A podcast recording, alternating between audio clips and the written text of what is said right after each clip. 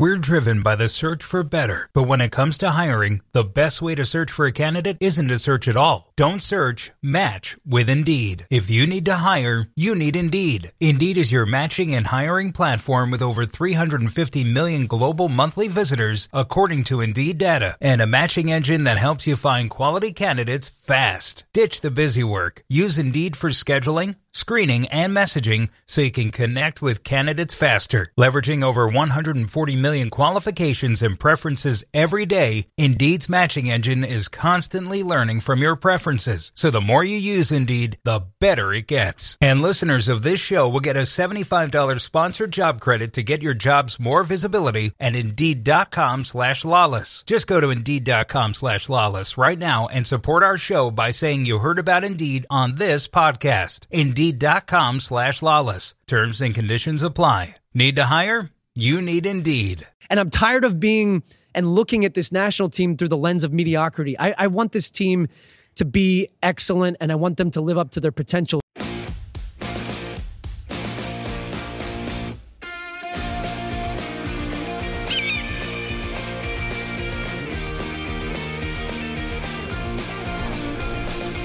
Hello, Sunshine.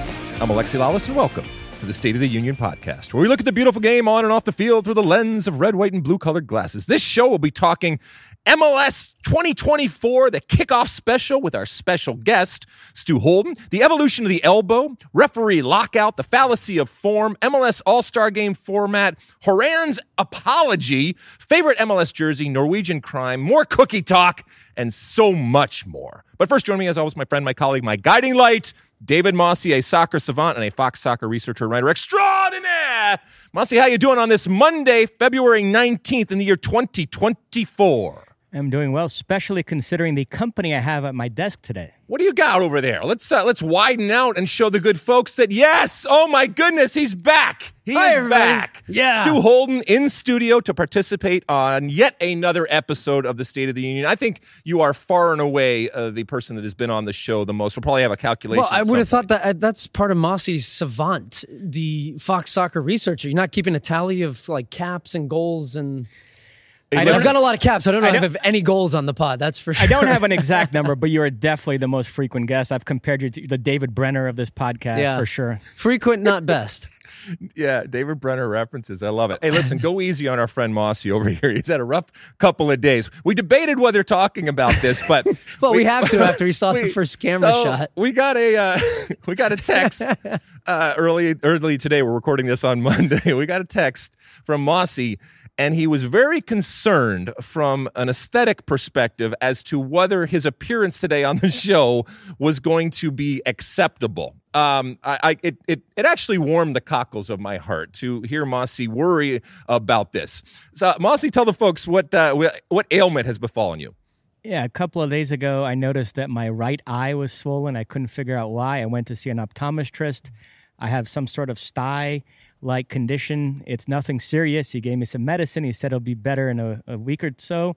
Uh, but I wasn't sure what that would mean for this podcast, whether you would even let me on it. And if so, um, whether we should talk about this. I came prepared for every eventuality. I even brought sunglasses in case you guys thought that was the best option. Oh, I think you, I think you should rock the glasses. Hey, to buddy, honest. I, I think those look good. You you look good no matter what. You are not an animal, all right. Uh, we'll keep it wide for you today if that's if that's what you want. Uh, I, and you also took it for the, the the the State of the Union team in that anybody that's had a, had a sty and and by the way out there, everybody's had them. They are very common, and usually the remedy from a doctor perspective is hot compresses, which this doctor evidently told you. but you are so committed to the State of the Union that you did what? Well, he said the hot compress will make it worse at first, but better in the long run. So I haven't done it yet because I didn't want to make it worse for today's Wait, pod. wait, that's better. so I'm I'm gonna I'm gonna start doing the hot compress. Did you get later like an today. email from his doctor saying, you know, David Mosse is listed as day to day for the podcast. He's got a sty. We'll see if he can get through the first 45. Maybe we'll sub him out in the second half. Hey, listen. Hey, I think you're going to crush it, You're bro. gonna- Let's go. Not, gonna be not fine, since buddy. not since Bob Costas at the Sochi Olympics There we- has uh, we've had a situation like this. oh my goodness. Well, you you look wonderful, and as we know, a lot of people uh, digest the State of the Union in the visual form over there on Spotify and YouTube and all that different stuff. So I hope the you know the the animal nature of my co-host over here. You're able to get through that, and if you can't see it, you're you're uh, you're fine. But know that he is battling through this this You tie can't even say it without situation. laughing. Come on. Oh my goodness! Hey, before Jeez. before we get to what we watched, um, I know you are an avid listener and watcher of the uh, State of the Union. Yep. There, uh, have you the ongoing debate as to uh, the the best Girl Scout cookie? And Hmm. listen, when we talked to Taylor Twellman last week about it, it just it just blew up. As you can imagine, it's kind of catnip out there, and it's an evergreen type of topic. Do you have one? Because I know you have a young daughter. Yes. Uh, is she involved in this? And more Well, importantly, what, what's your favorite? I got a couple bones to pick with you. Okay. Okay. The first one being yes, my daughter is a Girl Scout, and uh, the the fact that you haven't ordered cookies but you've been eating Thin Mints in my face without supporting my daughter's troop that's offensive to me. So, uh, secondly, your other offensive take is that Thin Mints are the best Girl Scout cookie. It's not even a question. It's Samoa's. Tagalongs are like a far fourth place. Thin Mints I can get on board with in a solid second in the freezer. You know, I've been hitting a sleeve sleeve a week minimum, Yeah. but Samoa's without a doubt number No, one. no. So it, I thought that Taylor was bad. This is even worse. Okay, the Samoas, for those that don't know, I'll even read it off the site because I have it pulled up here. caramel delight Samoas, right? Crisp cookies with caramel. Chocolatey strips, and this Oh, is the worst part about it. And this is why they are, in my estimation, the worst Girl Scout cookie coconut. Coconut is a ridic- ridiculous food. I could go on No, for it- hours and hours about coconut. You know my thoughts here. of bacon, but coconut is even worse. Uh, our, our good friend Katie Okay, that, Witham. that's ranking uh, though with your your your take on bacon, your take on chicken wings, and then now your take on coconut. No, coconut. coconut is ridiculous. Katie Yo, Witham, our, our, our, our even look at colleague, our friend, our colleague, Katie Witham, her favorite ice cream is coconut ice cream. She would order coconut ice cream, which is absolutely ridiculous. Anything with, if you take coconut and put it on something, it makes it bad. Even the no, best it sweetens food, it. No, it without doesn't. like all the guiltiness of chocolate and all those different things. It's it's a nice happy medium. All right, listen. Yeah. Uh, have you guys watched anything? Uh, last night, I watched the finale of True Detective. Oh, it's over now. So it's done. I can binge it now from start to finish. The fourth season, I think we're at, right? Correct. Uh, Thank God I checked my TV listings because we got some bad information last week from award winning producer Sean Sullivan, who said they were skipping a week and the finale wouldn't be until the following Sunday. It did, in fact, air this Sunday. Uh, I enjoyed the finale. I enjoyed this season. A lot of TV critics agree with me, including Alan Sepinwall, who wrote a glowing review. But there's a disconnect here because if you go on X, uh, people seem to be very down on this season of True Detective. Uh, a lot of criticism. So I don't know the uh, critics versus the. Uh, Wait, a disconnect Populace. on X. What a Oh, surprise. I was going to say, is there anything somebody's po- positive about on X these days? Oh, my goodness. Uh, Stu, anything? Uh, I watched Griselda on, Ah, on okay. Netflix. Uh, Yeah, I know and? you have seen it, and we we exchanged a little uh, text back and forth on this. I thought it started phenomenally, and I was like, I was gripped. I was interested to see Sofia Vergara in that Mm-hmm. role, a little bit more dramatic. Uh, there was a lot of killing constantly, uh, a lot of cigarettes, a lot of drugs. And then it just kind of, you know, the first two or three episodes Petered were out, good, and then it petered out where it was like I felt like they were trying to force and over dramatize events to to keep it interesting and entertaining when I think everybody kind of knew where it was heading.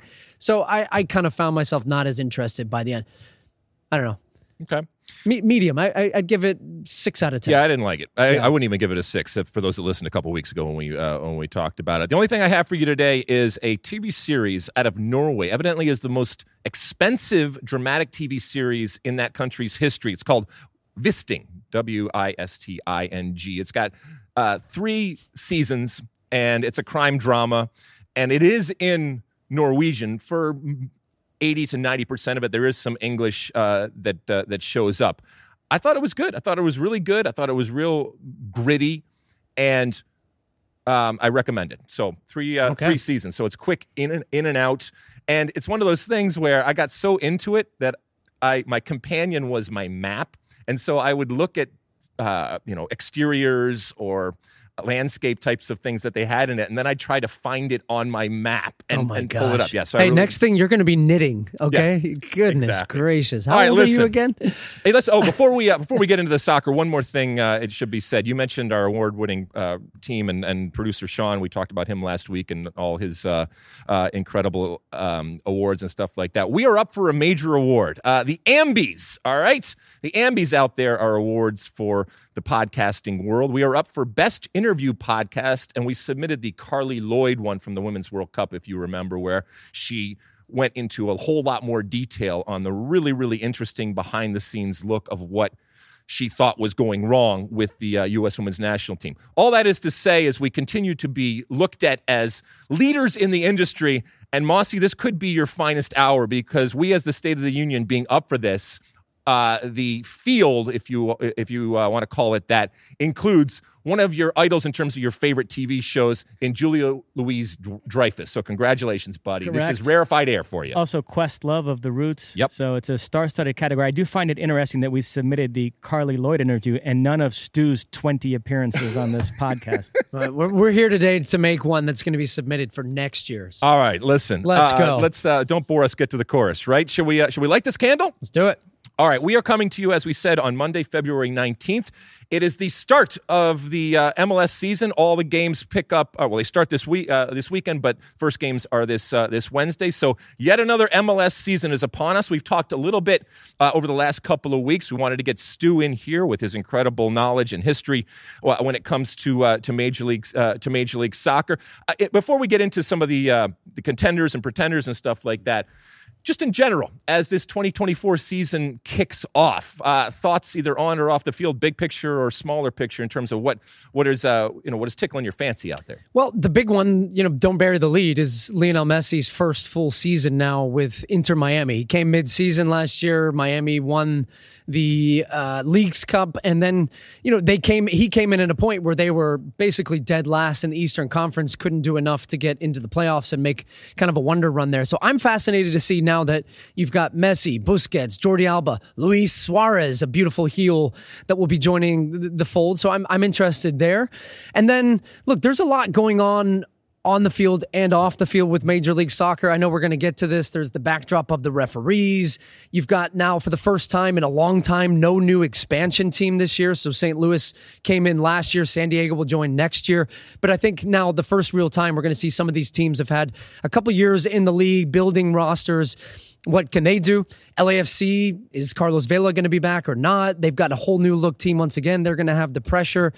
I think it's it's ultimately going to be a lot of the teams we've seen over the past couple of years, front and center once again with Seattle, Cincinnati now trying to go one step further than the supporter shield. So there's a lot of different storylines in there, but Messi is the the big one there, and I think is going to really grip the attention of people from outside the normal MLS fan. Do you think that Messi uh, or that MLS leaning into Messi, which I think any business, given the asset that he is and the value that he brings, would do so? Do you think that it's it's being too Messi dependent in that all of these eggs are in this Messi basket? And I guess do you do you blame them or do you think that there is a danger? This question is to both of you. Yeah, do you want to start, Mosse? I do wonder about the Argentina factor. I understand why folks in MLS like the fact that he still plays for Argentina. I think that adds even more gloss to him coming here. But I do wonder if there's a chance that Inter Miami becomes an afterthought for him. Uh, you know, we all thought that winning the World Cup might be the sort of drop the mic moment, but instead, what we've come to realize is that after all that tension and all that pressure all those years that surrounded his participation with Argentina. He's reveling in being able to play with Argentina without any more monkeys to get off his back, having checked off all the boxes. And so he's really looking to play as often as he can for them. The fact that we're even discussing the Olympics is amazing to me. The guy's going to be 37 years old. He's already won a gold medal. He's already playing in the Copa America. Does he need to play in another summer tournament and be away from Inter Miami for more than two months? But it sounds like it's a distinct possibility. You also have World Cup qualifying starting up in the fall. Argentina is definitely going to qualify. He could probably skip some of those games, but I don't think he will because every chance to get on the field now with Argentina, it's a celebration of the World Cup title. They're on top of the world. They've completely flipped the rivalry with Brazil to the point where I'm feeling like I did as a Michigan fan during the Jim Tressel era. And it's uh, so I do wonder how many games is he going to play for Argentina this year? How much, how long is he going to be away from Inter Miami? So I think that's a bit of a variable that you have to factor in when we're talking about Inter Miami's prospects this season and Messi. But the, the other part of this too is, you know, I, I don't know how much stock do we take in the preseason performance from Inter Miami, which was very bad because pretty quickly you could find Messi. He's not been on a team like that. Let, let's say they they struggle like they did in MLS and they do to begin the season. You know, is he going to be disgruntled? Is he going to? Is it going to become the four former Barcelona guys, kind of, you know, huffing and puffing and not really putting as much effort in? So I think it's very important that that team gets off to a good start to have an engaged Messi to create excitement. And look, I, I, don't blame Major League Soccer for leaning so heavily into Lionel Messi. This is a, a once in a generation, once once maybe ever type of star. And, you know, it reminds me a little bit of the Jordan era with the NBA in the 90s of where you're just having to rely so much on Michael Jordan to really drive the NBA forward and be that peripheral guy. But, you know, you run the danger of not having any many other stars that are even remotely close to what Lionel Messi is and not even having that possibility because before the, the couple years before Messi came in, it was really about okay, young DPS, young South American talent, MLS being kind of this bridge league between South America and Europe, and you know that was the celebration. But I do think to compete in American sports landscape, stars sell. You know that that's the big thing with the NFL. The quarterbacks, Pat Mahomes, Joey Burrow, like big guys, big stars.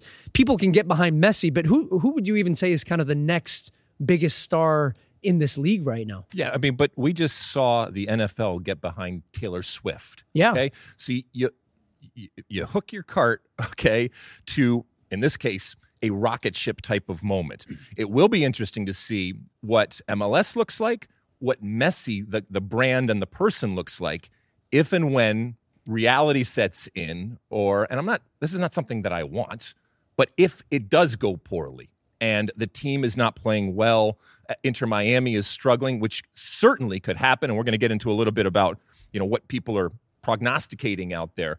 I have yet to see anybody uh, that is showing Inter Miami. Plenty of people talking about Messi's going to do well, but Inter Miami as a team, I've yet to see people really say this is going to be an elite team in 2024. I will say though, parallel to Inter Miami, Messi, Suarez, etc., the young South American thing is still happening. Yeah, I've, I've been is, am- yeah. amazed at the pull that MLS has now in the transfer market. We just covered CONMEBOL's Olympic qualifying tournament. It was littered with MLS players. The fact that a guy like Federico Redondo might be headed to Inter Miami, and you say, okay, that's Inter Miami, that's Messi, that's an outlier. He want, he's an Argentine, he wants to play with him. But Charlotte are being heavily linked to Luciano Rodriguez, the Uruguayan striker who scored all those goals for Uruguay in this tournament. Uh, that's a big time prospect that's also getting offers from big clubs in Europe, and he's actually considering coming to play in MLS for Charlotte. So I do think it's not like the Messi thing is doing being done in such a way that's sacrificing all the progress that was made on the other front. I, I still think MLS continues to increase its pull when it comes to younger South American players. Well, they, have they, increased their pull, but they're also shown that they're willing to spend, and that's where the transfer values have been inflated. And I, I think you've seen now a shift in Atlanta United's methodology where they're not necessarily trying to spend the 15 20 millions. It's the 8 9 10s because you feel you can get value. But that's where mls I, I don't know what luciano rodriguez was going to potentially be sold to europe for but if mls is willing to pay 10 and give the guy a million two million three million dollar salary whatever that is for a young dp european clubs are not paying that at that point. So it becomes a nice way for some of these young South American players to come to MLS to make more money than they would have in Europe and then still have the idea that they want to go to Europe and have the opportunity if they do well. But as we've seen in some of those cases, uh, Barco, Atuesta, they end up going back to South America because it didn't quite go as well or they didn't get the transfer fees that they want. So it's not a perfect you know formula i would say but it's interesting and i like that mls want to be players in that market and they're willing to overpay. Although frankly having some of those guys fail in mls is not the worst thing either yeah, because yeah. it shows you that it's a tough league. It's not like a cakewalk you go there and it's guaranteed you're going to play well and increase your value. So you want more of guys than not to succeed but having some flops too is actually not the worst thing in the world. Well look let's uh, let's put a pin in messi here. I mean he he's going to suck oxygen out of the room because of how big he is. He's going to suck. But, no, it's a bold yeah, that's take. Where it's going to be Even right for there. you, that's yeah. a bold take. he's going to suck a lot of oxygen out of the room uh, because he's one of the you know greatest players ever to play the game, one of the most famous people on the planet. But I don't think he's going to suck all of the oxygen out of the room. And all of these different stories that we're talking about, I think that you're going to get a platform from which we can talk about and you know maybe a bigger platform than they would have gotten uh, gotten in the past. All right, let's get into a little bit about uh, the teams and. We're at 29 teams. Who knows where we're, going? Obviously, 30 come in uh, uh, next year with San Diego, and who knows where where it stops. So there's there's a lot of teams. There's all of these different um, stories that we can talk about both on and off the field. I, I picked some contenders and some pretenders. Uh, so my three contenders, and again, there's others out there that you could certainly pick, and I'm sure that people have out there. A lot of people talking about Seattle, and I'm certainly on board. As insufferable as they are, and can you imagine if they are back on top and uh, and winning MLS Cup? How even more insufferable they get. Um, I think that they have gone through this transition uh, with Lodeiro gone and everything like that. We talked about the uh, you know the record signing from uh, Lanús over there with Pedro de la Vega, that type of stuff. Um, so I think that Seattle is absolutely going to be back and in the running, and maybe a return to form. Look, Columbus won, won it last year. They haven't done a, a lot, but they didn't need to do a whole a, a whole lot. Um, we haven't seen the best of Rossi when it comes to Columbus. Cucho is Cucho. Nagbe, I, when all is said and done, again, Darlington mm. Nagbe might come down to be the best MLS player in history. I, I, I just said it there. You mentioned Atlanta uh, with uh, Giakoumakis. I think he comes into his own uh, this year. Remains to be seen what's going to happen with Almeida, uh, Almada, excuse me, and – I think that this is a an Atlanta team that returns to the elite in the way that we look at them going forward. So those are my three. Okay. Um, I'm not so sure on Atlanta. Okay. One of the big ones there, and it comes off the back of what we were just talking about, which is that Thiago Almada is looking to try and leave that team. So if he leaves, that's a big loss, huge hole to fill. I, I will give you that I feel a lot more confident about Atlanta than I have in previous seasons because now you have Garth Lagerwey in pulling the strings. This roster is built differently. They're not going as much on trying to hit the big Pity Martinez, Barco, Almadas. Let's spend 20 million. Let's see if we can recoup our investment and sell them on. But you so, can make a better case. but I, yeah, I, I don't. I, I, can make a better case if I if I was going to slip a team in there ahead of uh, Atlanta in your list, I would go with FC Cincinnati. Now in their second, yep. well, not second season, but their third season, I think under Pat Noonan it's now. Second good and, season, yeah, second good season, coming off the back of a Supporters Shield. Yep. Brandon Vazquez has gone to Monterrey, but you know Corey Baird is not Brandon Vazquez, but I still think that Chris Albright can do a lot of work in the transfer window and bring in somebody up front along with Boupendza that can kind of push them next. They're a good, solid team. They lose one of their center backs. They bring in Miles Robinson from Atlanta United. I think that's where Atlanta could struggle is at the back. So I've got contenders similar Columbus, Cincinnati the good old Midwest over there in Ohio. And then I've got Seattle Sounders and LAFC. I know you said three. I've, I've picked That's all right. That's right. Uh, Mosse? Uh, Columbus trying to do something that's only been done three times before in league history, which is to win back to back MLS Cups. You were part of a team that did it, Houston Dynamo 2006, 2007. What was that mindset coming back in 2007 when you guys were defending that crown? What advice would you give to Columbus this season as they look to pull off the similar? Yeah, feat? well, I think the, the big thing is embrace being the champion. And I, I, think some teams think, well, this is MLS. It's such a hard league to repeat. And I, I get that the league has changed since when we did it. And I think it was only maybe 16 teams at that point. We're going to be heading in with 29 this year. But for, for the Columbus crew, I think they've got that championship mentality. They won MLS Cup back in 2020, even though this is a totally different team. Wilfried Nancy, the coach, is a winner. Cucho Hernandez is a winner. You're going to have Diego Rossi now in a full season. So I think you have enough guys in there. And Darlington Nagbe, you said, Alexi, He's at the middle of that. That guy is a champion. He's won wherever he's gone. He's won in Atlanta. He's won in Portland. He's won in Columbus now. And so I, I think they've got the right pieces to to, to certainly compete and repeat. I, I wouldn't the, the, the betting odds have them at the second best favorite behind Inter Miami, and I think that's that's about appropriate. Okay, uh, let's go to some pretenders. And look, this is MLS. We talk about MLS. It is manufactured parity. It is by design. Uh, you can argue that this is how it has become the most successful North American professional male soccer league in history. Uh, and so picking who's going to do well and who's not going to do well, you know, it's it, it's not a, it's you know it's not an exact science. Uh, okay, so I I'm still not sold yet on NYCFC in that I still think that they and look, this is a team that won MLS Cup a few years ago. Um, I don't think that uh, right now uh, Nick Cushing, who's I think is on the hot seat from the from the uh, th- from the get go. Your friend Talles Magno over there, and, the, and those types of players, Keegan uh, Parks and Sands, and these types uh, of players. And yes, they've had some signings. Uh, and again, maybe these are signings that are under the radar, and until the, the first whistle blows, we won't see actually who they are and how good how good they are. I just don't think that they are back to the level uh, of when they won MLS Cup. So they are certainly one of my pretenders. You mentioned Charlotte, and look, they might they might sign uh, what's his name, uh, the, uh, the Luciano, Luciano Rodriguez. They, yeah. they might sign that. I still I think that this is a much longer term type of project. And if you're going to do a long term project, you probably should do it in a league where there is no relegation, where you don't have that type of pressure. But you're bringing in Dean Smith. He's going to have to get the lay of the land, literally, in terms of the different surfaces, the different time zones, the different places that you're playing. And again, coaching in a league where there is this manufactured parity, which is unique in the world. And then St. Louis. Um, you know, I don't think that they are going to be able to double down on what they did uh, last year. So uh, those are those are I, my three. I have St. Louis in my list as well. To your point, you come out hot year one. What they did on off the field, phenomenal. But but one of the things we've seen, and this is a trend I've seen in MLS over recent years, is teams that play the way that they do, which is similar-ish. I, I, don't want to lump it in exactly with the Red Bulls, but it it's certainly a high press, high intensity, high octane environment. They make teams uncomfortable. They try to win the ball back and create chances in the final third. They fall off by the summer, and that's what happened to St. Louis. They were hot out the gates. I think they won their first five games in the league.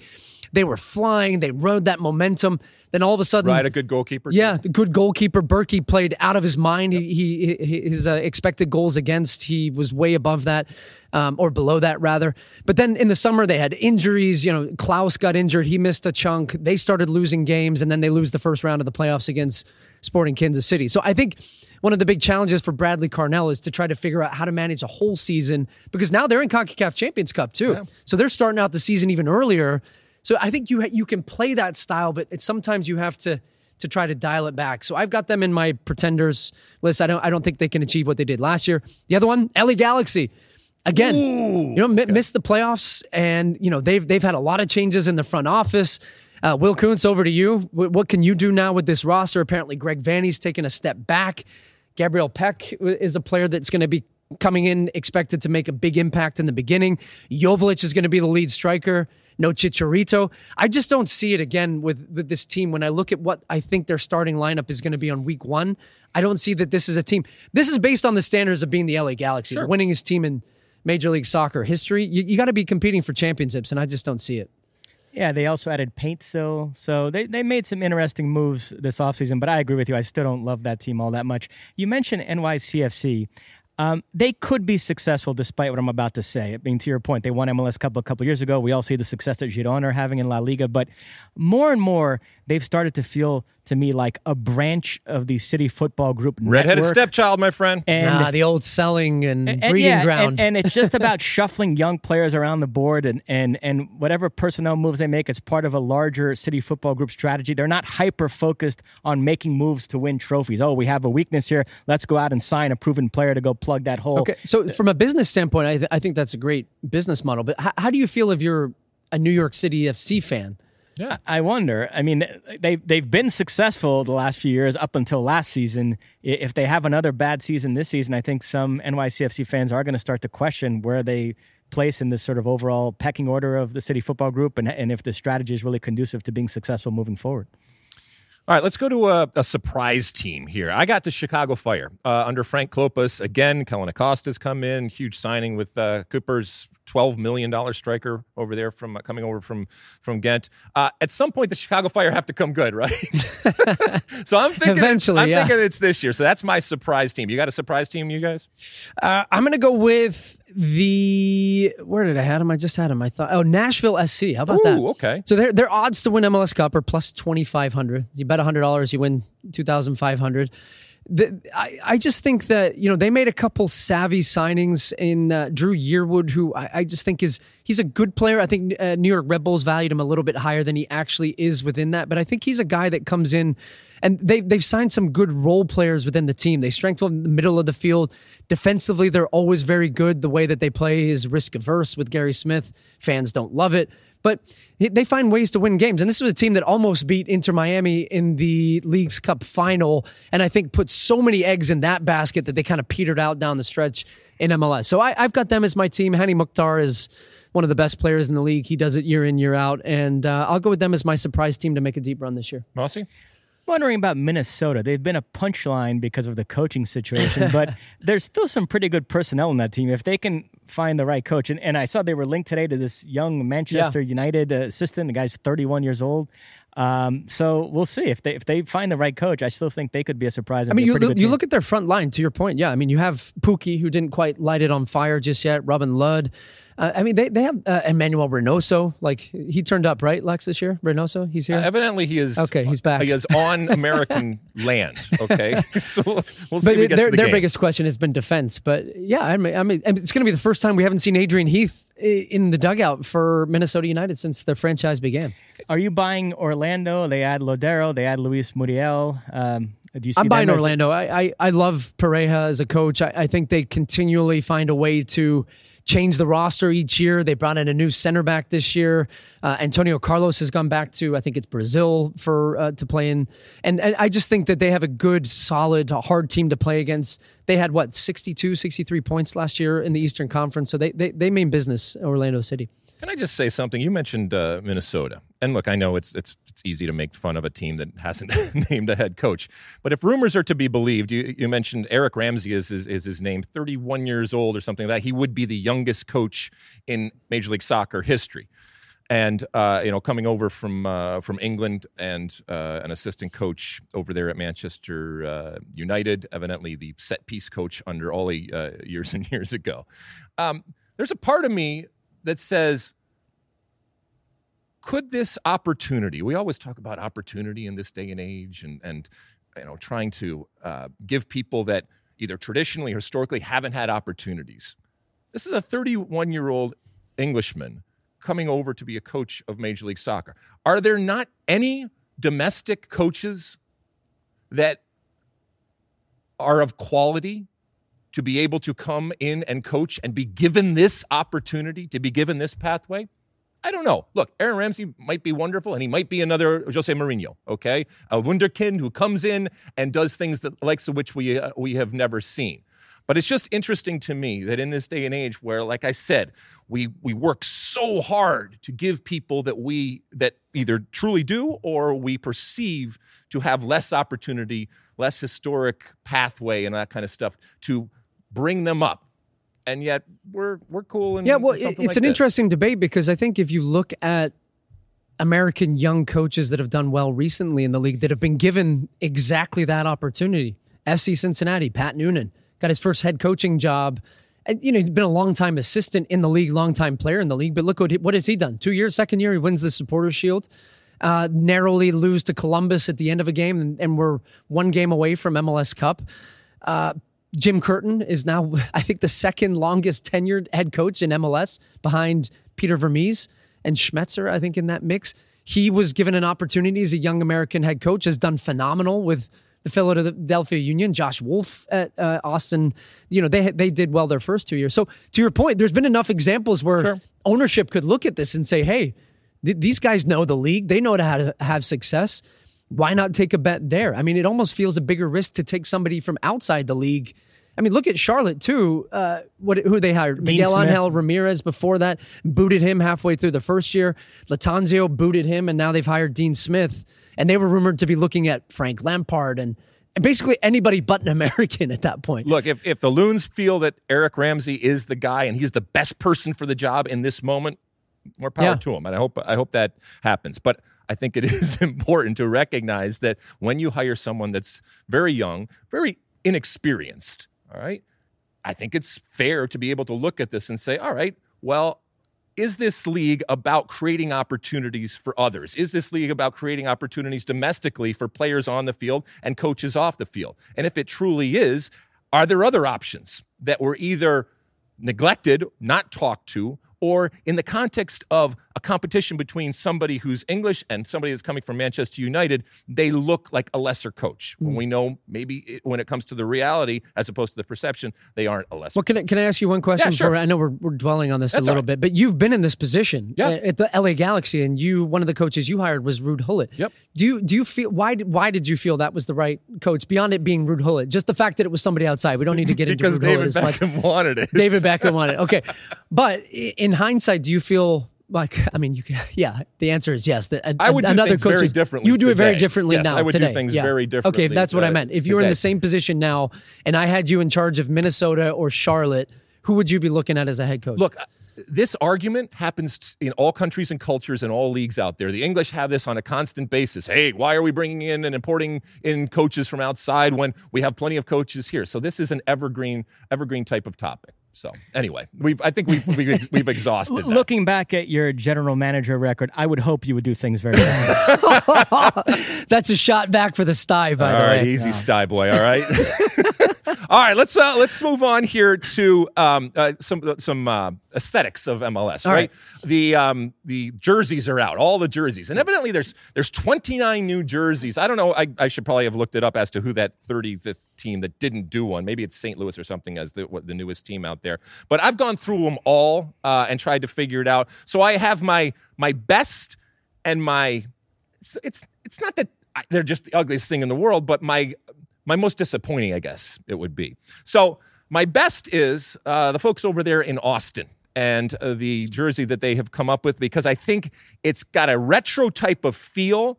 It's not uh, full kick, uh, full kit wanker type uh, in terms of of what it is. In that you could wear it as a type of T-shirt and I and with jeans and still feel comfortable. That yeah, there is an element of soccer, but again, you're not walking around a soccer convention or something like that. As I sit here with my Adidas top, uh, and then. My most disappointing is, and I think you share this uh, with me, Stu, if I'm if I'm correct. Inter Miami, who I have extolled the virtues of in terms of the pink, but I think they need to get much more pink. I think they still are not leaning into enough pink. And so I'm going to say Inter Miami. Uh, now, they're going to sell a boatload of these things. So don't worry about Messi or the financial part of it, the business part of it here. But uh, I was a little disappointed. I, I was a little disappointed too because I felt last year's kit was such a knockout with the collar and the Yeah. the, the pink and it, it became kind of an iconic kit, kit in that way. And I know they planned these jerseys a couple years ahead of time. Uh, the other one I've loved, by the way, is the new LAFC one, the the black and gold, the the stripes, kind of the. I, I've loved that look, and the Minnesota Space Kit I think is pretty cool and unique. So one of the things I will say, I've, I've been impressed and also encouraged by MLS's willingness to get a little bit crazier again with the It's a lot more interesting Didn't you feel like there was a period where we were going Yep. through? It's like every jersey was The shell, same the Adidas style, shell was the same thing, slap yeah. a logo on it, and yeah, I mean the soccer's are, are fashion these days. You know, speaking to I mean, fashionable guys here, As as much as I want more pink, at least I know when I turn the television on. that's Miami. When that's Miami, There's- Yeah. and there's uh, no question about it. Mossy, what are you? Which one are you rocking to the nightclub? I like that Inter Miami one. Okay, there you go. See, different strokes for different folks, my friends. Uh, listen, Stu, uh, since we have you here uh, and you uh, are knee deep in this U.S. men's national team, uh, can I ask you a couple questions about the U.S. men's national team? Yeah, let's do it. All right, let's do it. Um, uh, we we talked to Taylor last week, and I, I ask everybody this, and we've talked about this a lot on the show as to what what this summer means going forward for this national team, and in particular for Greg Berhalter. Uh, how important is this summer for this national team relative to 26? And how important is this in terms of even making it to 26 when it comes to Greg Berhalter? I, I think it's hugely important. And, and somebody was trying to talk me off this the other day, and I, I just keep coming back to how big this is for Greg Berhalter and how big this is for this team because as this young group and, and, and as we're watching, if you're watching along with the pod, you're seeing highlights from the World Cup and, and different big moments that this team have had. And that was kind of 22 was the what are we going to get from this young group? And I saw enough there. I know the last game was disappointing, but I saw enough in Qatar to say, hey, the, these young kids have got something. Okay, so that that's the the base line. That's that's the building blocks, the structure of the house. But now, how do you how do you dress that house up enough that you get the you can compete with the big boys on the block? And that that is what we're going to find out this summer. You know, I, I think, and, and I maintain this opinion. I think we have a really good 11 to 13 core players within this group. Beyond that, I think it drops off significantly, and I think people are overestimating how just how good this this group is as a team from one to 23. And so this summer becomes about a competing with big teams, getting a marquee win, getting the confidence of the group, but also finding out like, do you have guys that can compete at that level? And I'm not talking about just like stepping on the field in the Gold Cup and playing against Mexico and Panama, Jamaica, whatever. Do, do you have guys that can show? You know, maybe it's Johnny, right? Like this, he's a good example of a player mm-hmm. that's doing well in La Liga now. Can he step on the field in the U.S. men's national team in that number six position if Tyler Adams is not there and just ball out against Brazil and Uruguay and Argentina and whoever it might be and show that he can be a dependable player, not even just like a rotational guy, but push Tyler Adams in a meaningful way that says, that's my spot. So that's that's what we need to figure out. And I look at a couple key positions: goalkeeper and striker. I think, you know, Tyler Adams, Weston McKennie, Tim Weah, those guys are going to be there, but it's who's going to be leading the line at number nine and who's going to be in the nets. Because I've lost confidence right now that uh, that that Matt Turner can be that starting goalkeeper in 2026 and be like a real commanding number one goalkeeper because I, am not sure how many games he's going to play before that. Uh, let's go to center forward. You mentioned that uh, the U.S. actually has two tournaments this upcoming summer, also the Olympics. You were part of the last U.S. team to play in the Olympics back in 2008. Uh, Matt Doyle fired off some interesting posts on X this weekend uh, musing about which striker should go to which competition. Uh, he wants to split up Balogun and Pepi so they can both start this summer. So Pepi would go to the Olympics. Balogun would be the starter in the Copa America. You've also got Josh Sargent uh, in this mix. You've got uh, Duncan McGuire, Brandon Vazquez, Haji Wright, even. So lay it out for me this summer. Uh, how would you separate them? Uh, what's the pecking order in each tournament? How, how, do you see the U.S. center forward situation right now? Yeah, so I'm going to set this up to kick it over to you after, okay. Lex, because I, I, I think you agree with me there. And I was looking at this last night between our our strikers, and I've seen everybody, not everybody, but I, I've seen the conversation around the, the number nine pool being like, wow, you know, this is this is we finally got a deep pool at number nine. Hey, no, we don't. Okay, like Flo Balogun has was kind of anointed as like the next guy, and I was there. I'm like, this guy is exciting, and you know, this is his opportunity. Big move to Monaco. Well, he hasn't started any of the last, I, I think, since November for for Monaco. He hasn't scored in the league in his last seven games, and this is part of the process, right, of being kind of the guy finally, as opposed to being the guy who has talent, which I think a lot of our national team players are in this bucket right now. Kids with potential more potential than we've seen before in the past, tons of talent, but like can you be the guy and take that next step in your career where you're doing it consistently, you're doing it at a big club and and now you're you're handling the pressure and expectations and you're still maintaining that level. Balogun is going through one of these periods as a young player. He's still so young. So I'm not just trying to say these guys are done, but he's got to start scoring goals consistently and fighting off guys that won his spot. Ricardo Pepi, great record, seven goals, 30 games, scored a ton of goals for the U.S. in in uh, in recent appearances, all off the bench. He started one game and it was as a winger. So like you've got to earn that starting spot at your club before I can say like you need to be the number nine for the national team. Josh Sargent's scoring a ton of goals right now, 10 goals in 13 games in the championship. He's only not scored in four games that he started, and he missed almost 20 games with an injury on his ankle. But so he's doing well, but that's also the championship. It's not the Premier League. So we got a lot of guys that are doing okay and showing a lot of potential, but I haven't seen a guy yet that I feel confidence. And I'm tired of being and looking at this national team through the lens of mediocrity. I, I want this team to be excellent and I want them to live up to their potential. So that's where I'm at. I know I'm ranting right did now. Did you answer the question? I, I, did, right? I mean, like, oh, if, of where the actual where you lay them out. No, but I, I, agree with you. Before you do that, I, there's an inherent contradiction right now in the U.S. national team discourse. When it comes time to analyzing the talent pool and what guys are doing at clubs, people apply one standard to it, which leads them to say, wow, the U.S. is stacked at this position and look at all these great options. But then when you talk about expectations for 2026, they talk about the U.S. going far and potentially even winning the World Cup. And that makes me say, well, wait a minute. If that's the expectation, then that sort of reframes it for me. And some of these guys you were just listing as good options, I don't think are good enough yeah. on that level. Yes. So, you know, I think the U.S. has to figure out right now what is the realistic expectation for 2026 and then start analyzing players accordingly. Yeah. So, now it's to you, but Balogun to the Copa America with Josh okay. Sargent. Josh Sargent's the most informed of any of the strikers. And then Pepi to the Olympics and have him start and have him be the guy for that team. He's probably got more experience than anybody at that position with Duncan McGuire. And I forget, is Brandon Vazquez Olympic eligible? No. He's not, right? So I I might even take him to the Copa America as kind of your third striker. Mm-hmm. You? So, uh, uh yeah, I mean, so uh, to your point, the fact that I don't understand why, well, I understand, but I don't think it should be the case that Balogun is the incumbent. Okay, uh, in terms of what he's, I think it's just wide open. And if anything, I'm even more sure of that now, given what Balogun has become and is uh, and is and is right now. Inherent in going to the Olympics is that it is at a lower level. Okay, because if you are really that good, regardless of how old you are, especially given the fact that from Greg Berhalter's perspective, he needs to do everything he possibly can to have a successful Copa America. If the U.S. goes and wins a gold cup or a gold medal in the uh, Olympics, medals in the Olympics, that's all fine and well. But relative to Greg Berhalter's job and future, as we just talked about, he needs to have his best players in the in the uh, summer at Copa uh, Copa America. So if if it's if let's just say that they can take they can only take two forwards, okay? Would you say that the pecking order right now is Balogun, um, Sargent, Pepi? Is that is that fair? I would. Okay. Yeah. You, you say so. Of those three, Stu. All right.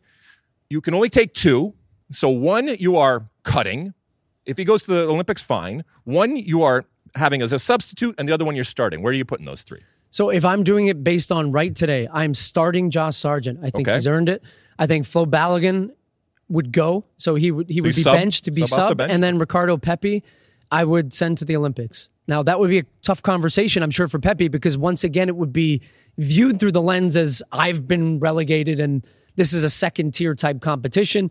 He was cut late stages from the World Cup, so you you have to sell it to him away. And hey, this is this is your opportunity to be the guy and have a breakout Olympics, and that's that's how you kind of show that he's not out of the mix by any means because you're going to have a bigger roster going forward. But that, that's how I would do it.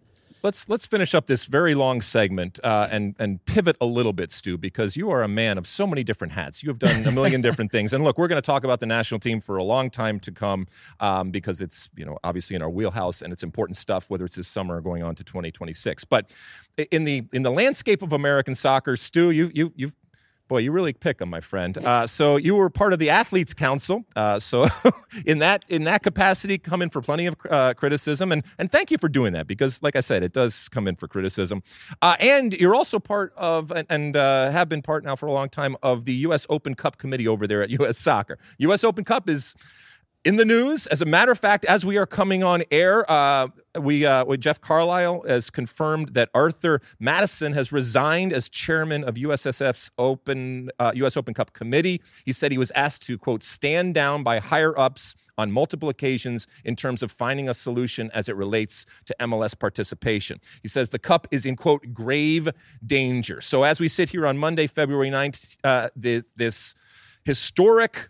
Um, cup and celebration of the history that does exist in American soccer is in grave condition uh, of possibly going forward. Can you get, and I know you can't take us behind the scenes and everything, there's plenty of stuff that's private out there, but first off, what is it that you guys discuss? And has this been coming for a while in terms of the fragility of the U.S. Open Cup, especially relative to the power and leverage that MLS has?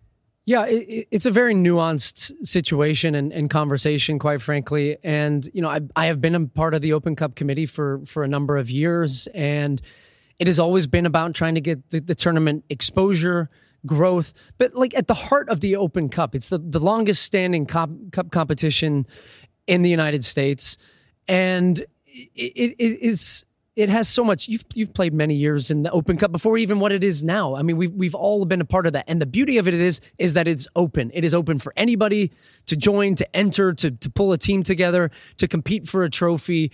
You have all different leagues competing against each other. And you know, for people that aren't familiar, I'm, I'm assuming almost everybody in, as part of your audience knows what the Open Cup is. But it's like the the FA Cup and the Pokal and the the, the Kings Cup, the Copa del Rey, and, And it's in danger of going away because and MLS going danger threatened going because they're threatening to, to not participate next year.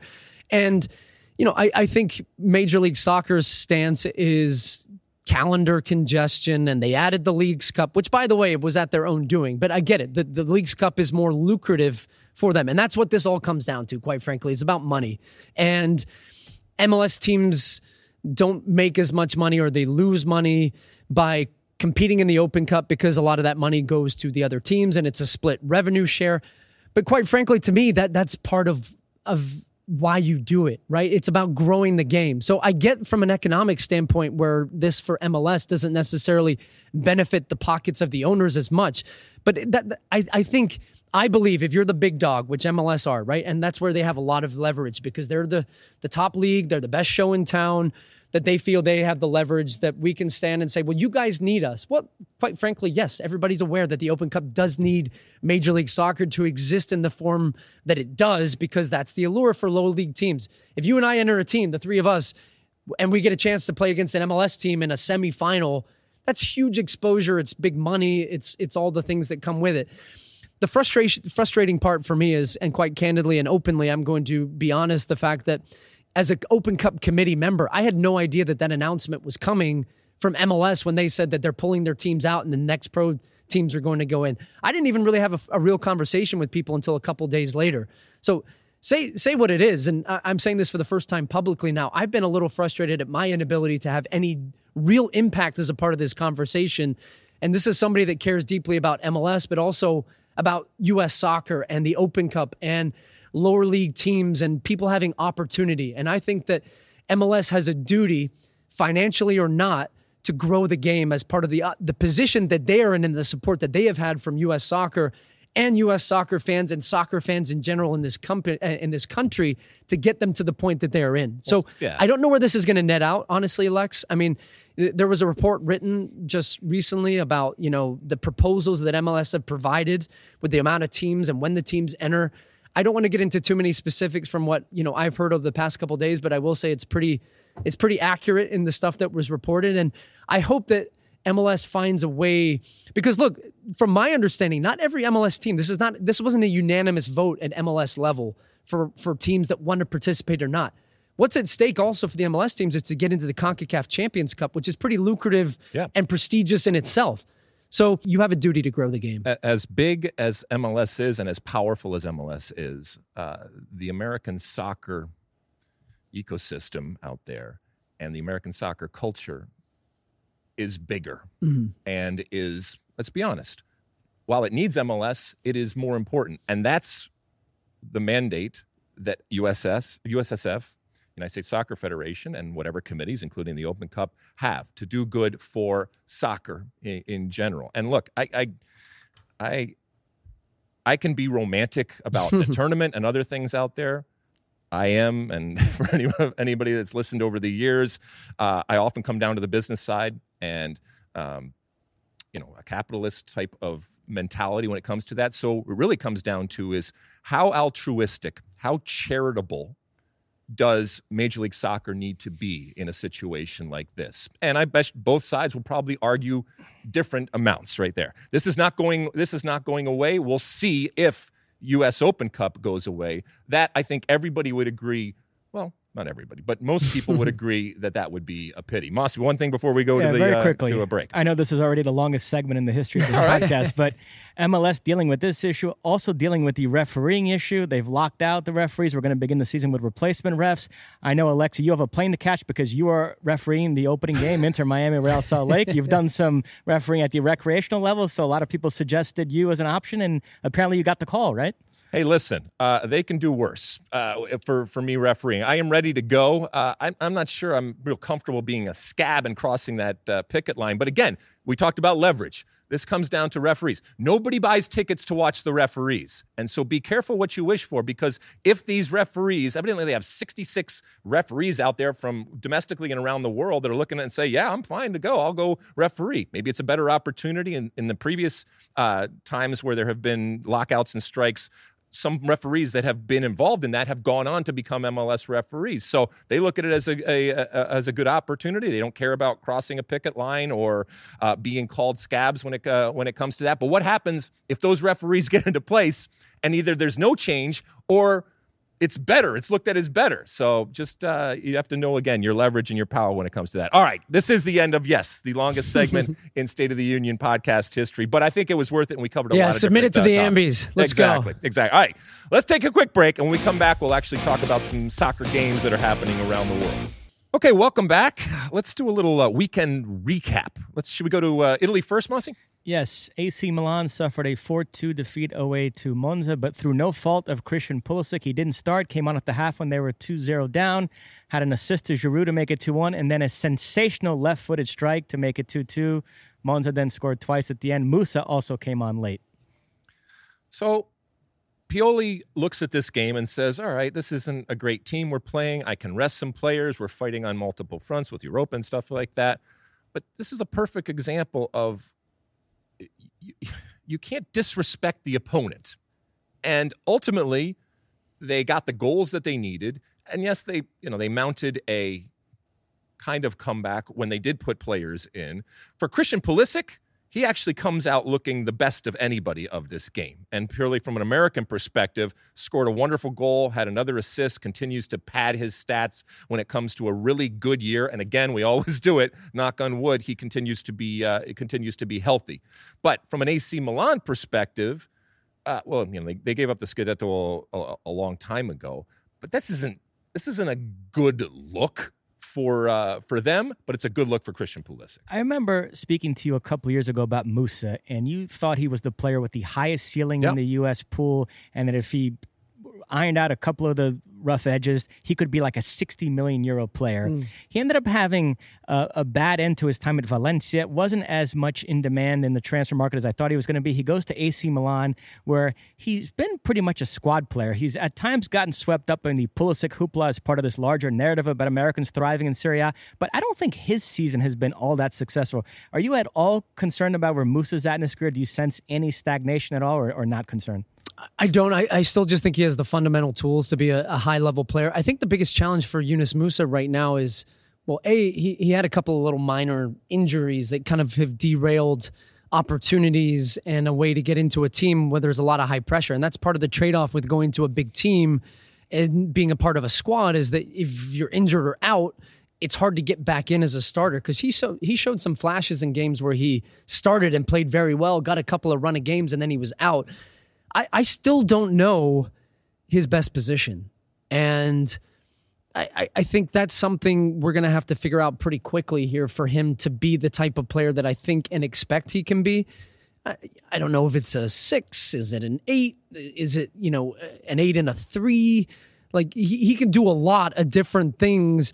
But if he's going to be, let's say, a six, he's got to improve some parts of his game, the tactical side, and that, that's where he's in a good position in Italy because it's a very tactical, savvy type of environment. So this this I think is a is a transition season for him from being kind of the young up and coming kid at Valencia to now establishing himself in a Champions League team, a team competing for a Scudetto, and then let's see what he does next year. But I, I fully expect him to be a, a cemented starter for the U.S. men's national team. Uh, Juventus held to a 2 2 draw away to Verona. McKennie started. Weah came on as a sub. Serie A is over. Inter now nine points clear yep. with a game in hand. Another disappointing result for Juve. Yeah, I mean, here's another yin and yang here. And actually, when we get to England, we're going to have another yin and yang also. But you got, you know, Weston McKennie, who is a, you know, in pen starter for this team, has kind of turned around his his career in terms of the way that we we look at him, which is wonderful. He's not going to win a, a, title, but he is a starter for this team and arguably their most valuable player, maybe. But then you have Weah, who you know has come in and out, came off the bench in this game here. I'm not I'm not worried about Weah. I'm not worried about uh, Musah relative to the U.S. national team when we're looking at what is happening with them over in Italy. Would I like both Musah and Weah to be having the same type of seasons that Pulisic and McKennie are having? Yeah. But again, I don't think that it is it is problematic for them individually in terms of what's happening. And these are certainly far cries from what we're going to discuss next, which is our friend uh, Gio. And Mossy, when it comes to to Weah, I was I, I, had him as a right back, I think, for a projected lineup for the Copa America. Now he's been playing predominantly as a right wing back for Juventus. I, I was chastised. I was, uh, you know, talked out of the room. Where, where do you see Tim Weah right now? I mean, he hasn't started a consistent amount of games for Juventus, but I think we all admit and know he's one of the best players in the U.S. pool still. But where? I still see him as a right winger. I know you were trying to fit as many big names as you could, but but in your lineup, Antonee Robinson gets sacrificed, and I wouldn't do that. I think he's uh, progressed to the point where he's a lock starter. Yo, no, I think I, it was Sergiño Dest. I think who I had sacrifice. Maybe. Oh, I'm so, well. No, I, Ant- thought, I thought moved, a nailed in starter. I thought you moved Dest to left back. I don't know. Maybe we can yeah. go back and listen to the tape. But no, I, I still think, well, regardless of his issues at club level, he's he's a, a right winger for me. Okay. Uh, uh, the redheaded over there, uh, over yeah, there, so Josh Sargent. Shall we go over there? to, let's go to England. Let's start with the good in the championship. Josh Sargent scored twice for Norwich in their 4-1 win over Cardiff. He has 10 goals in the 13 championship matches this season. We talked about him from a U.S. national team perspective. From a club perspective, already some talk about what his next move should be in the summer, especially if Norwich don't get promoted. And it's interesting. U.S. center forwards have this conundrum where, in order to play for good teams that are going to create a lot of chances and be on the front foot, they have to go to lesser leagues like the Eredivisie. Uh, if they play in a top league, it typically tends to be on a bottom team that's going to be doing a lot of defending. And so Sargent, he's already had some bad experiences with Werder Bremen and others. And so I'm wondering what his next move. If he gets an offer from a bottom half of the table Premier League team, let's say, do you think he should be reluctant to take that? And it's not the worst thing to spend another year in the championship rather than doing that. How, how do you see Josh Sargent's next move? Maybe this is good, as good as it gets. And I'm not saying that he can't evolve and that he hasn't evolved and hasn't grown. I mean, a lot of these players that we're talking about are very different than they were four years ago, two, even uh, two years ago. They've physically changed and evolved, and I think they that their mind has evolved and has made them better soccer players. But this might be his ultimate uh, level. Uh, you weren't here the other day when Mossy was uh, basically criticizing not just the Eredivisie, but basically Holland in general. Uh, he just hates hates the Dutch over there and what they what they have done and their lack of ability to defend and all that kind of stuff. How do you rate the championship? So someone like Josh Sargent doing well in the championship relative to someone doing well in the Eredivisie, especially goal scorers. I've gotten in trouble for this take. To me, the championship, it's a very physically demanding league. It's very competitive, but from a technical standpoint, I don't think it's all that great. So you have to sort of balance those two things out. I mean, yeah, I, I, I, played in the championship on loan when I was coming back on one of my knee injuries, and I, my debut was for Sheffield Wednesday against Barnsley. It was a it was a big derby in uh, in that part of town in, in England, and I played center mid and I played for 60 minutes and I had a neck uh, injury at the end of the game because I was just playing ping pong like this. The, the ball was barely on the ground. It was just like route one constant.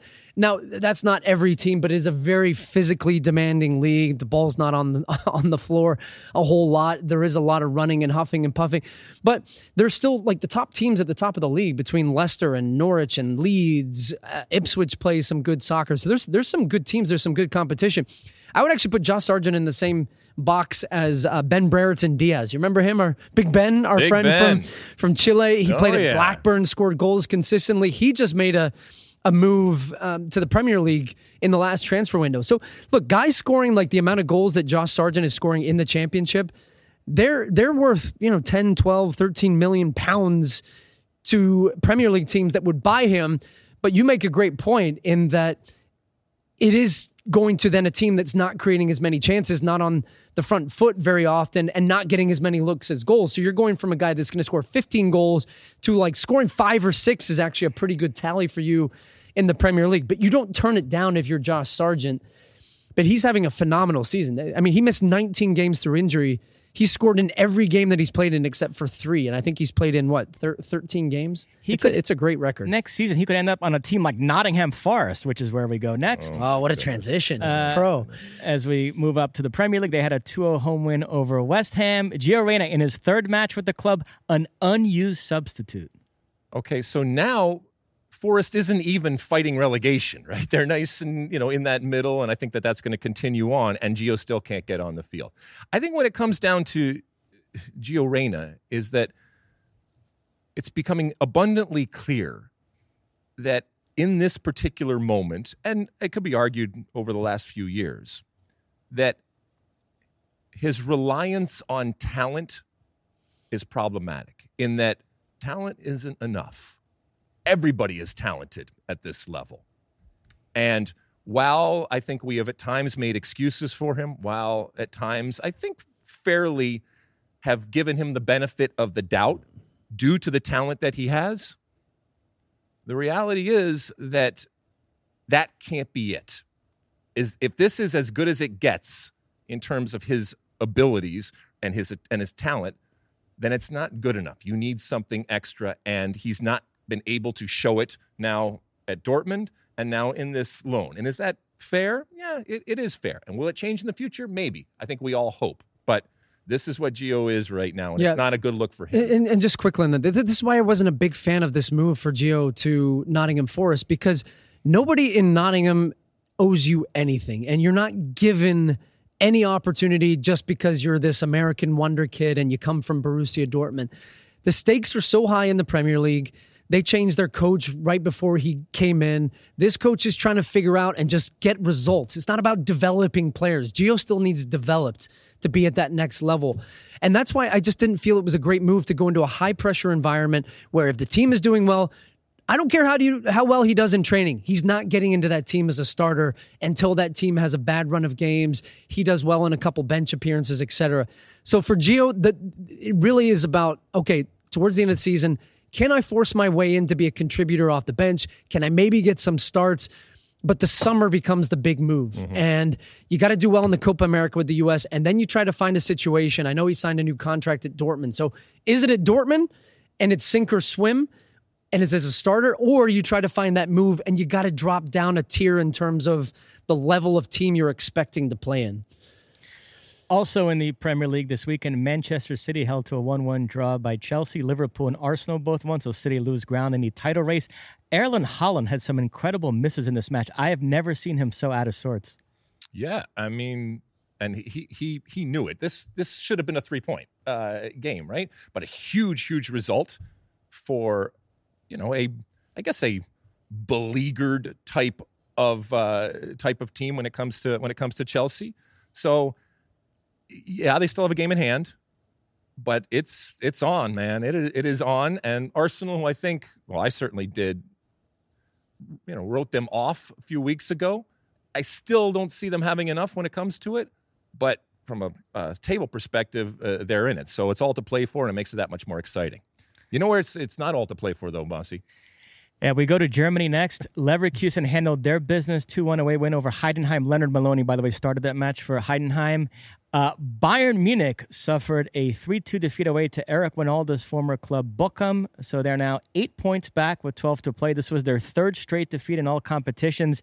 And for the second match in a row, Upamecano committed a penalty and was sent off on the same play. Look, I mean, how do you say it's over in German? It's done. It's kaput, right? You think? Uh, that, I don't know. I mean, they could do a Dortmund and throw it away at the end, but Last I, I think Mossy if it's, was saying, hey. I think if it's still Tuchel, no chance. I, I think Bayern have got to do what they did, which is, you know, they fired Nagelsmann when he was still in all three competitions, brought in Tuchel, and it's all gone way lower after. But they did win the league on the last day last season. Yeah, Raphael Honigstein wrote in the Athletic today that Tuchel's in big trouble. They're they're thinking about getting rid of him now and hiring Hansi Flick as an interim coach until Ooh, the end of the season.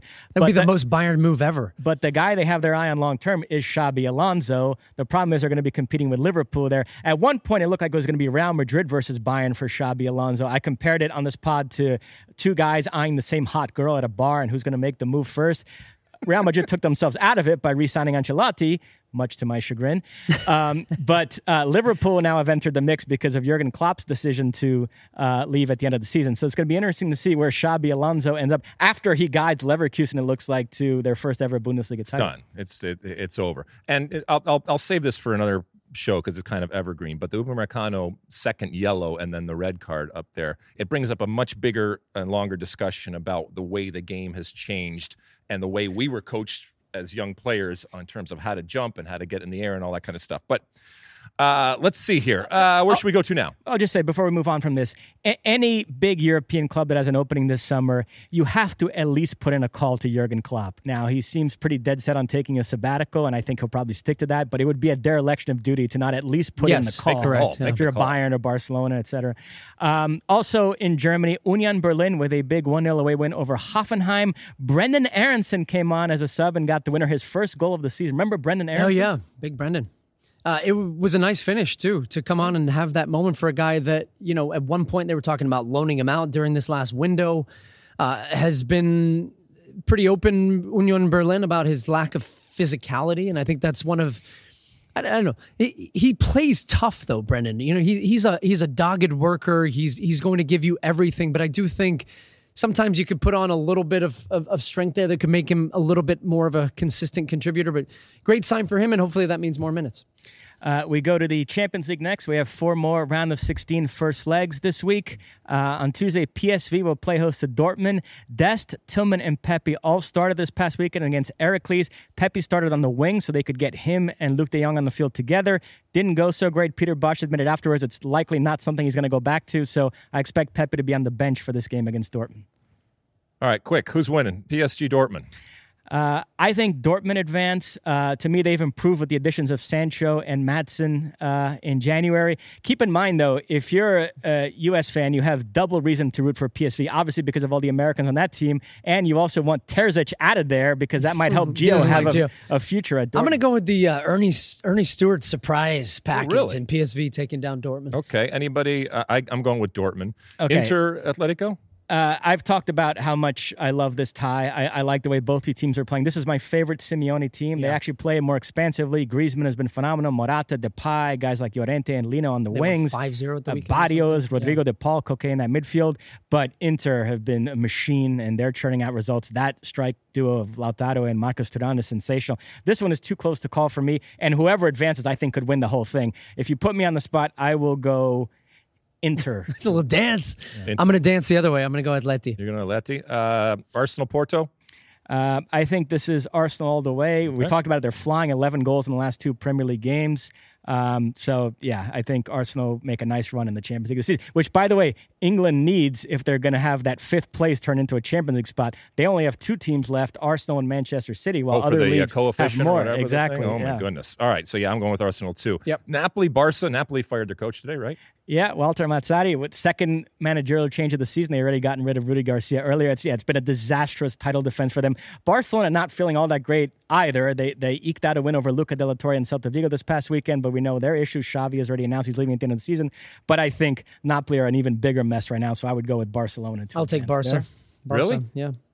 You going Napoli? I'll go. I'll go with Napoli. Uh, and then talk about burying the lead. Let's finish Yes, this up. yes. So we did want to ask you about Mallorca. Oh, yeah. You're- You're in the Copa del Rey semifinals. Already had the first leg against Real Sociedad nil nil. You lost to Sociedad this past weekend in La Liga. Some some refereeing controversy in that game. Okay. Yeah. Uh, you have the second leg coming up. Mallorca has won the Copa del Rey once back in 2003. A young Samuel, Samuel Eto'o. Eto'o, yeah. Um, what would it mean for that club uh, to win this competition? How fired up are you for this run? Yeah. I got asked this the other day actually, but uh, just kind of how big this game would be, and I said, would it be the biggest game in our tenure? We be, we became owners back in 2016, and on on on the top, I would say yes, but also we've had multiple promotions into La Liga, which I think over a longer period is is bigger. But to be in the semifinal and the chance at a cup final is huge for for where our club and where we've come from and being in the third division and playing some of these games to think about standing there in Seville in Seville potentially for a final but we got a lot of work to do.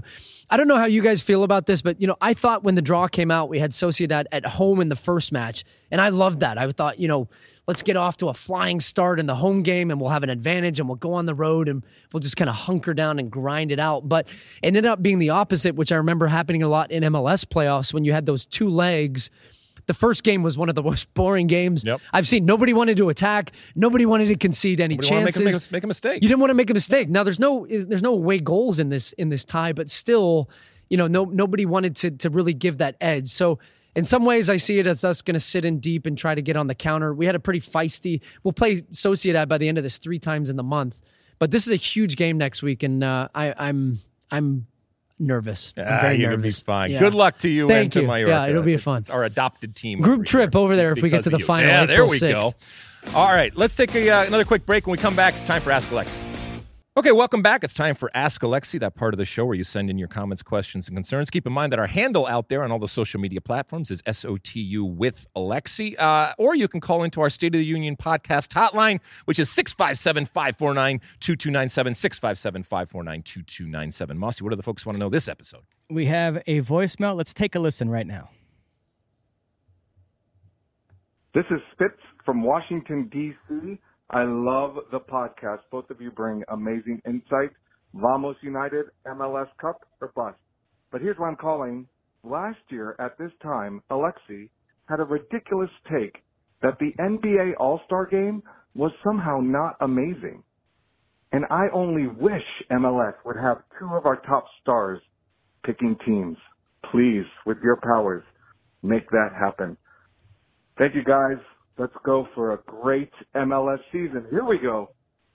Okay, Spitz from DC. Um, to be fair, a, a ridiculous take from me is kind of uh, redundant. But when it comes to the NBA, NBA All Star game, again, we were recording this on Monday. evidently there was an NBA All Star game yesterday. Okay, uh, I had no idea, and I certainly watched none of it. The only thing from I guess All Star Weekend from an NBA perspective that I even remotely, not even cared about, but even crossed my radar was the one on one with uh, an NBA player and a WNBA player hitting three points and stuff like that. Also, they tell me that the ball that the M- WNBA uses and the and the women use is smaller than the NBA one. Is that true? Yeah. Why? That's just the rules. E- easier to shoot, I think. Okay. Like, All right. It's Whatever. lighter. It's It's light. It's okay. more. All right. Got it. Um. Okay. So to, you know, to his question, the NBA or the the MLS All Star Game. We know it's evolved over the years. It's gone back and forth. We've had different teams. We've had it internal, uh, you know, an intra MLS type of All Star team uh, or game. We've had people come over and teams come over and all that kind of stuff. I think they have at times done picking in the past. Mossy, am I am I am I wrong? Yeah, I'll, I'll just say I think the NBA All Star Game, the game itself is awful. Nobody plays any defense, but I do like that they use the event as a showcase for the league and all the stars in the league. I went on a rant uh, this summer when we were in Sydney about the MLS All Star Game after they got thumped by Arsenal five 0 I think MLS is well past the point of feeling the need to export the star power for that game and bring in a European club like Arsenal. There's more than enough star power in the league, including the biggest star in the world, and so I think MLS needs to go back to just an East West format and have it be self contained MLS players. Do you agree? I do, but I think it was our last All Star game we had was MLS playing Atletico Madrid in Orlando, and we had this rain delay, and it was the lowest rated All Star game on record, I think. And then they tried to do versus Liga MX, and that didn't quite have the bump or the the the, the widespread euphoria that I think that they would have hoped, at least within the English language audience, the people that were watching it on mm-hmm. in English language. I think with Spanish language, it did very well still, as you would expect, because there's a lot of Mexican stars.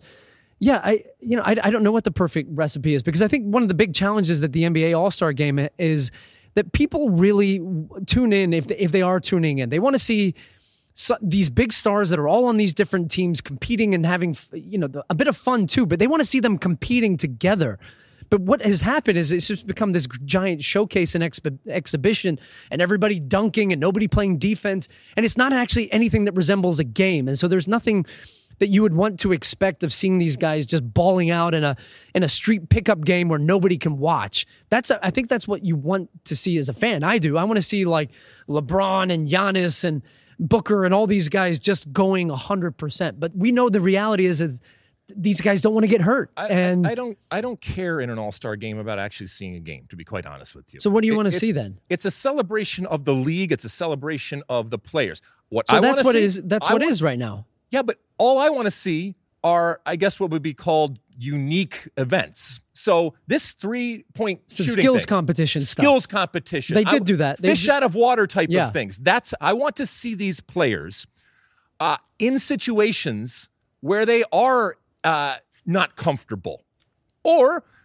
or, in situations where they can show even more of the talent that they have. That's that for me is much more interesting, especially if nobody's going to take it seriously. There's nothing on the line, so you don't. You have Well, nothing- then you would watch the Saturday event, which was like essentially the All Star Skills Challenge from the MLS Exactly. perspective. That's That's, what the they did all on that I want. Saturday. But then Sundays Battle of the, game. Network stars or all this kind of stuff. That's the stuff that I want. Put them on bicycles for for. Put I I don't care, but but do different stuff. Show them in different settings than we normally see them, because with that comes sometimes a greater appreciation for the athletes that they are.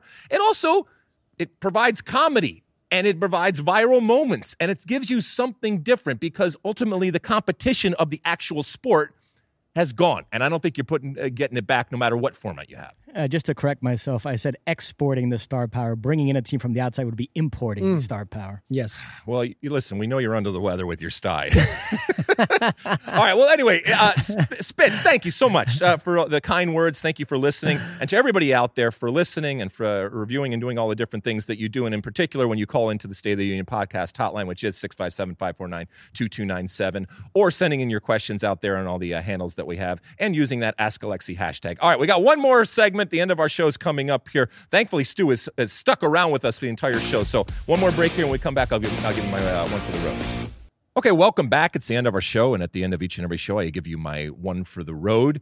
Uh, keep in mind that this week our U.S. women's national team is in action, the uh, W Gold Cup. Uh, they're playing down here close to us, down in Carson, California. Uh, let's see, Dominican Republic on Tuesday, Argentina on Friday, and Mexico on Monday, which leads me right into one of our stars, our captain, Lindsey Horan. A couple weeks ago, we talked about her comments when it came to uh, the American fan and how she said very clearly and I guess very honestly that uh, she didn't think that they were particularly smart. And I took her to task along with a lot of other people.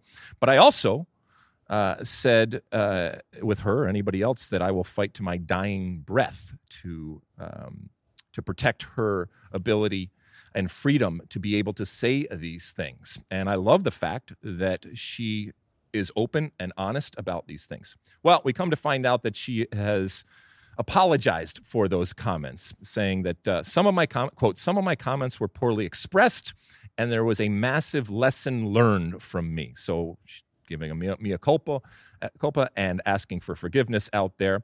She also said that every time we step out to train, every time we step out and play in games, we play for you guys, and you are our inspiration. You are our motivation, and seeing you wearing our jerseys and seeing you screaming our name and chanting USA, that's what we play for. Uh, and I never wanted to take any of that away. And continuing on that, the soccer culture in America is changing and growing so much in a positive way. So these are all wonderful comments designed to, like I said, apologize. Now, um, I read this and I said, no, no, Lindsey, don't don't do that. I understand why. And this is not me saying that there aren't times where apologizing and saying you're sorry um, is inappropriate and the absolutely the thing to do. However, in, in, in this case, it's okay.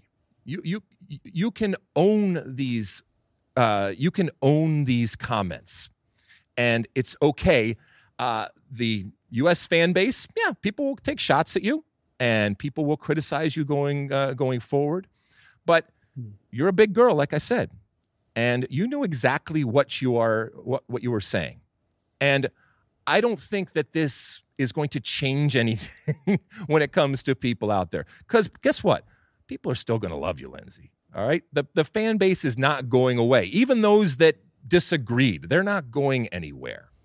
And it's okay. It brought about discussion. And as I said before, whether it's Lindsey Horan or anybody else out there, if and when I disagree with things and even vehemently disagree with uh, something that you said, as I did here, that's okay. That's okay for us to have a disagreement. You don't have to apologize every single time someone takes you to task. You don't have to apologize every single time somebody is critical of something that you said. By the way, if that was the case, I'd be apologizing each and every day on a consistent on a consistent basis. It also doesn't mean, like I said, that there aren't appropriate times for you to uh, apologize. Now, this is, you know, not that big a deal, and that she, you know that she did it I think everybody is going to move uh, to move on. But I read this and I think I don't think that she actually believes what she is saying here. Okay, what she believes is the truth that we saw in all of its honesty out there on the page in what she said in that moment of clarity and honesty. And I actually, even though I disagree with it, I love it. I love the fact that she was being truthful there. I would have loved it even more had she owned it, because this, I don't think, was a moment where it was justified for her to say sorry and to apologize to me, to the American soccer public, that she felt she needed to do it, fine. And if she feels better than that, that's uh, that's all fine and well. But we can put the Lindsey Horan situation to rest and move uh, move on because, as I said before, she's a player I want on my team. I think she's going to play a, an important role going forward in this new version of this team. She's going to be one of those holdovers going forward uh, right now, and hopefully, she is part of bringing this team back to a point where it doesn't matter how smart or how dumb you are when it comes to the game, you look at this team and said, that is my team. That is a team that I want to cheer for. And that is my captain over there, Lindsey Horan. And that's somebody that I want to cheer for. Stu, thank you for joining us today and, thank stay, you, and sticking around, my friend. Yeah, uh, anything uh, you want to tell the folks out there? Uh, well, first of all, Mossy, I hope your sty gets better very soon. Thank you. Um, thank it's you. been a, a, pleasure sitting next to you. It's not contagious. I think it's grown okay. through the show. this has been a very long show. I think it's gotten bigger. So we got to get those compresses on when we get home. Uh, and yeah, fun. Always fun. I feel like again we're touching limits. What are we at? um, hour thirty today for this Eh, pod? whatever. Yeah, Don't worry about it. It's not- on fire, baby. We don't have a window or anything. I know uh, Sean Sullivan's head's going to explode. This is a Luis Aguilar length pod. Uh, but one more subject I wanted to broach. Today is President's Day. Yes. Um, I wanted to ask you uh, who is the only person to serve two non sequential terms, something that Donald Trump is attempting to accomplish? Non sequential? Yeah. I don't know. Grover Cleveland, the 22nd and 24th presidents of the United Grover States. Cleveland, and wow. do you know that historians count him twice? When they say Joe Biden is the 46th president of the United States, there's actually only been 45 men that have had the job, but Grover Cleveland, they count it as 46 different presidencies since he assumed the office on two different occasions. I can hear I can hear our control room They're now. clapping. So Somebody evidently got it somebody right. got it back Aaron, there. Aaron so Schechter, USC that's, uh, grad, very proud of her. I was actually going to rattle off all the presidents in order, but that, that would be a little show offy. Uh, you can do it from memory? oh, yeah. Did you know uh, there was I, I didn't know of that, memory. Mossy. That, that, I saw impressive. a video the other day of a young woman who was having brain surgery, and it, there was a point during the brain surgery where they actually have to have you awake and functioning, even though obviously you're drugged up. And she was able to recite all the capitals of the United States in a row, which was just a, a- an amazing type of feat. So, but, But- you, let me, let, I mean, now that you've teased us, you got to do it. This is actually perfect fodder for anybody that's made it this far in the pod because Yeah, you're a psychopath. This is, a, this is an made it this Easter egg, far. folks. So, Go ahead. Yeah. David Mosse, even in his state right now with the sty, he is going to recite each and every uh, president. Yes, uh, George Wa- George Washington, John Adams, Thomas Jefferson, James Madison, James Monroe, John Quincy Adams, Andrew Jackson, Martin Van Buren, William Harrison, John Tyler, Zachary. Uh, I'm sorry, James K. Polk, uh, Zachary Taylor, Millard Fillmore, Franklin Pierce, James Buchanan, Abraham Lincoln, Andrew Johnson, Ulysses S. Grant, Rutherford B. Hayes, James Garfield, Chester Arthur, Grover Cleveland, Benjamin Harrison, Grover Cleveland, William McKinley, Teddy Roosevelt, William Howard Taft, Woodrow Wilson, Warren Harding, Calvin Coolidge, Herbert Hoover, Franklin Roosevelt, uh, Harry Truman, Dwight D. Eisenhower, John F. Kennedy, Lyndon Johnson, Richard Nixon, Gerald Ford, Jimmy Carter, Ronald Reagan, George H.W. Bush, Bill Clinton, George W. Bush, Barack Obama, Donald Trump, Joe Biden. Wow! Mic drop. Pod's Wow. done. Pod's done. Ladies and gentlemen, That's a that's a Michigan education right there. Wow. The, the, the average Michigan State grad couldn't tell you who the current president is. Or the uh, Oh non-Clemson grad over here could tell you about you know seven of wow, that is incredible. I mean, listen, each and every show I come on and I call you a savant, and this is impressive. This is just incredible. them. He found a uh, he found a flow in the middle there where he was just like right, rapping right, them right. out. He right? sped up there, and Lyndon then, B. Johnson, Bill Clinton, uh, Barack Obama. oh my God, I love work, you. man. Nice All work. right, we all love David Mosse for so many different things, uh, including it's a what shame you you can't put that on your reel because you got Wow. the sty, but Wow. filter, buddy. We'll filter it out. It's gonna be it's gonna be fine. All right, listen. Thank you to Stu Holden. Uh, thank you to everybody out there for reviewing and downloading and subscribing and doing all the different things that you do. I know we went a little bit long today, but I think it was worth it. There was a lot to cover out there. If you made it all the way to the end and to Mossy's Easter egg, congratulations and thank you for uh, for doing that. Whether you did or didn't, thank you for uh, for listening and uh, continue to do uh, all those different things podcast. We'll be back again later on this week because there's still going to be soccer. We'll do a little sh- shorter show later on this week, but we will be back later on this week. And until then, and as always, my friends, size the day.